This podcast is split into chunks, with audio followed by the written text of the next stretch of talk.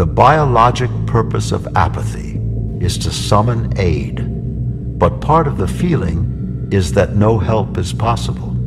The average person is often apathetic in a number of areas in life, but only periodically faces overwhelming apathy about their whole life situation. Apathy indicates a lack of life energy and is close to death.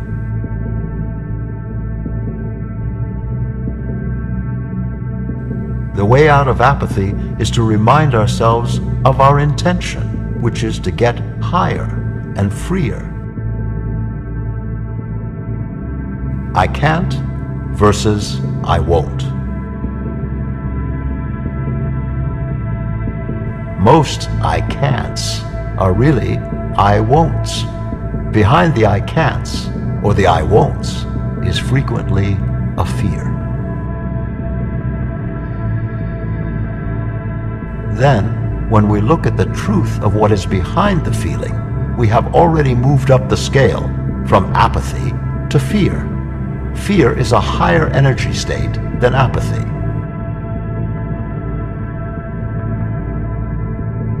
Fear at least begins to motivate us into action, and in that action, we can again surrender fear and move up to anger or pride or courage all of which are higher states than apathy. If we remind ourselves of our intention, we will see that the apathy is merely covering up fear.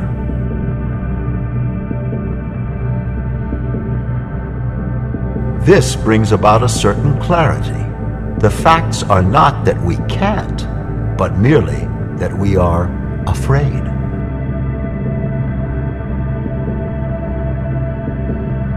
As this fear comes up and is let go, we become aware of the fact that we have a desire to do the very thing that we fear.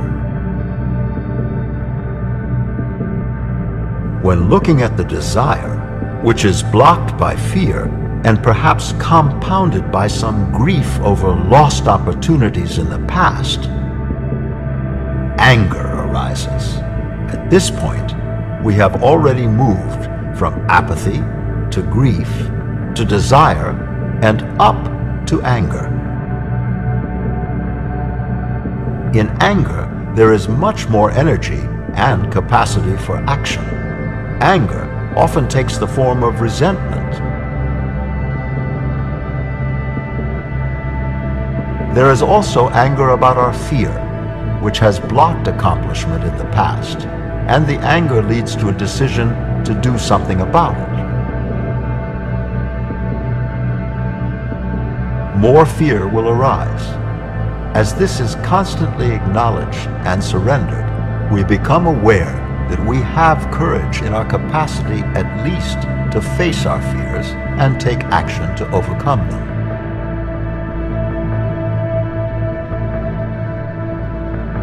Now begin to realize that it can be done in other areas of limitation in our lives.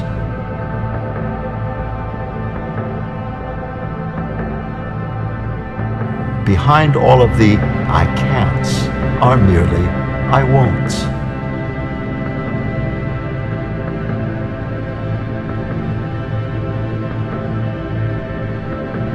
The I won'ts mean I am afraid to, or I am ashamed to, or I have too much pride to try, for fear I might fail. Acknowledging and letting go of these feelings brings us up to courage, and with that, finally, acceptance and an inner peacefulness. Apathy and depression are the prices we pay for having settled for and bought into our smallness. It's what we get for having played the victim and allowed ourselves to be programmed. It's the price we pay for having bought into negativity. It's what results from resisting the part of ourselves that is loving, courageous, and great. It results from allowing ourselves to be invalidated by ourselves or others. It is the consequence of holding ourselves in a negative context.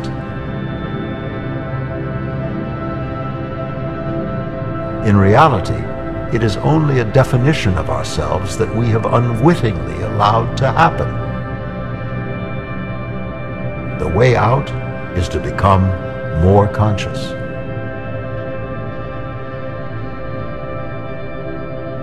Becoming more conscious means to start looking for the truth for ourselves instead of blindly allowing ourselves to be programmed, whether from without or by an inner voice within the mind which seeks to diminish and invalidate, focusing on all that is weak and helpless.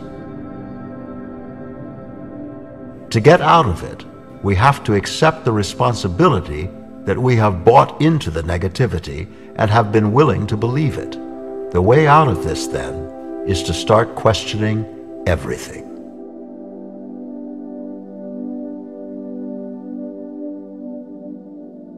There are many models of the mind. One of the most recent has been that of the computer. We can look at the mind's concepts, thoughts, and belief systems as programs.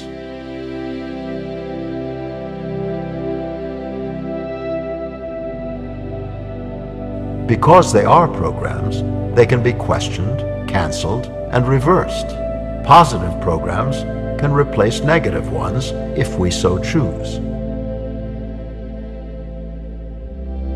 The smaller aspect of ourselves is very willing to accept negative programming. If we look at the source of our thoughts, begin to identify their origins, and stop the vanity of labeling them as mine, we notice that thoughts can be looked at objectively.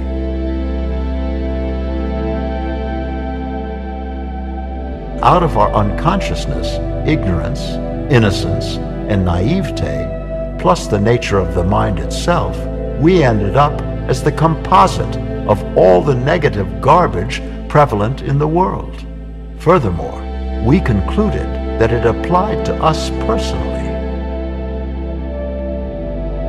As we become more aware, we begin to realize that we have a choice.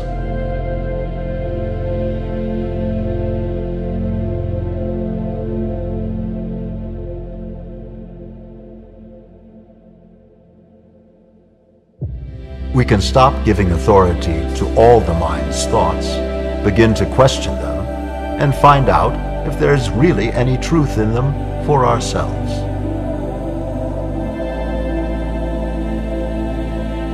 The feeling state of apathy is associated with the belief, I can't. The mind doesn't like to hear it, but in reality, most I can'ts are I won't.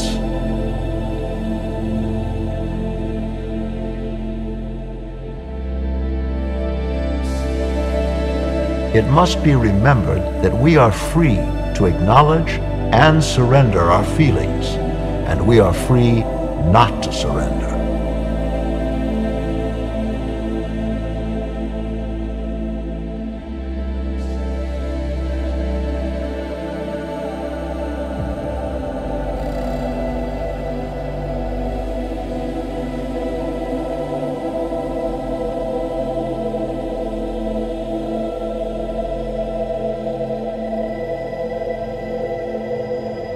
We are perfectly free to refuse to let go.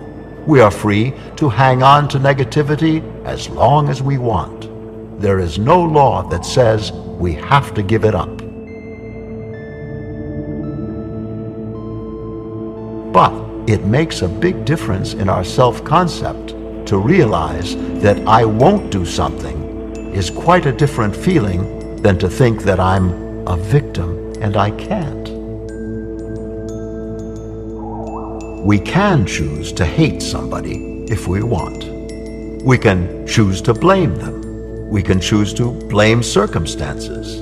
But being more conscious and realizing that we are freely choosing this attitude puts us in a higher state of consciousness, and therefore closer to greater power and mastery than being the helpless victim of a feeling.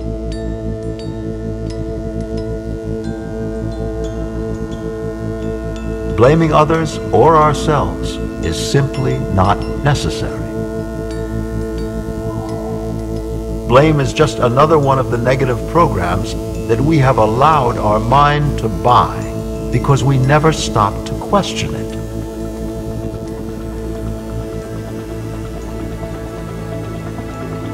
We may not be conscious of our inner greatness. We may not be experiencing it, but it is there. If we let go of our resistance to it, we can begin to experience it.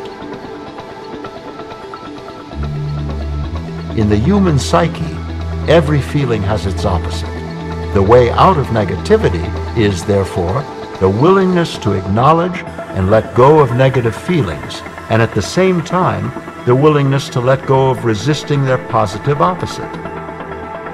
We are free to choose not to buy into a negative belief system.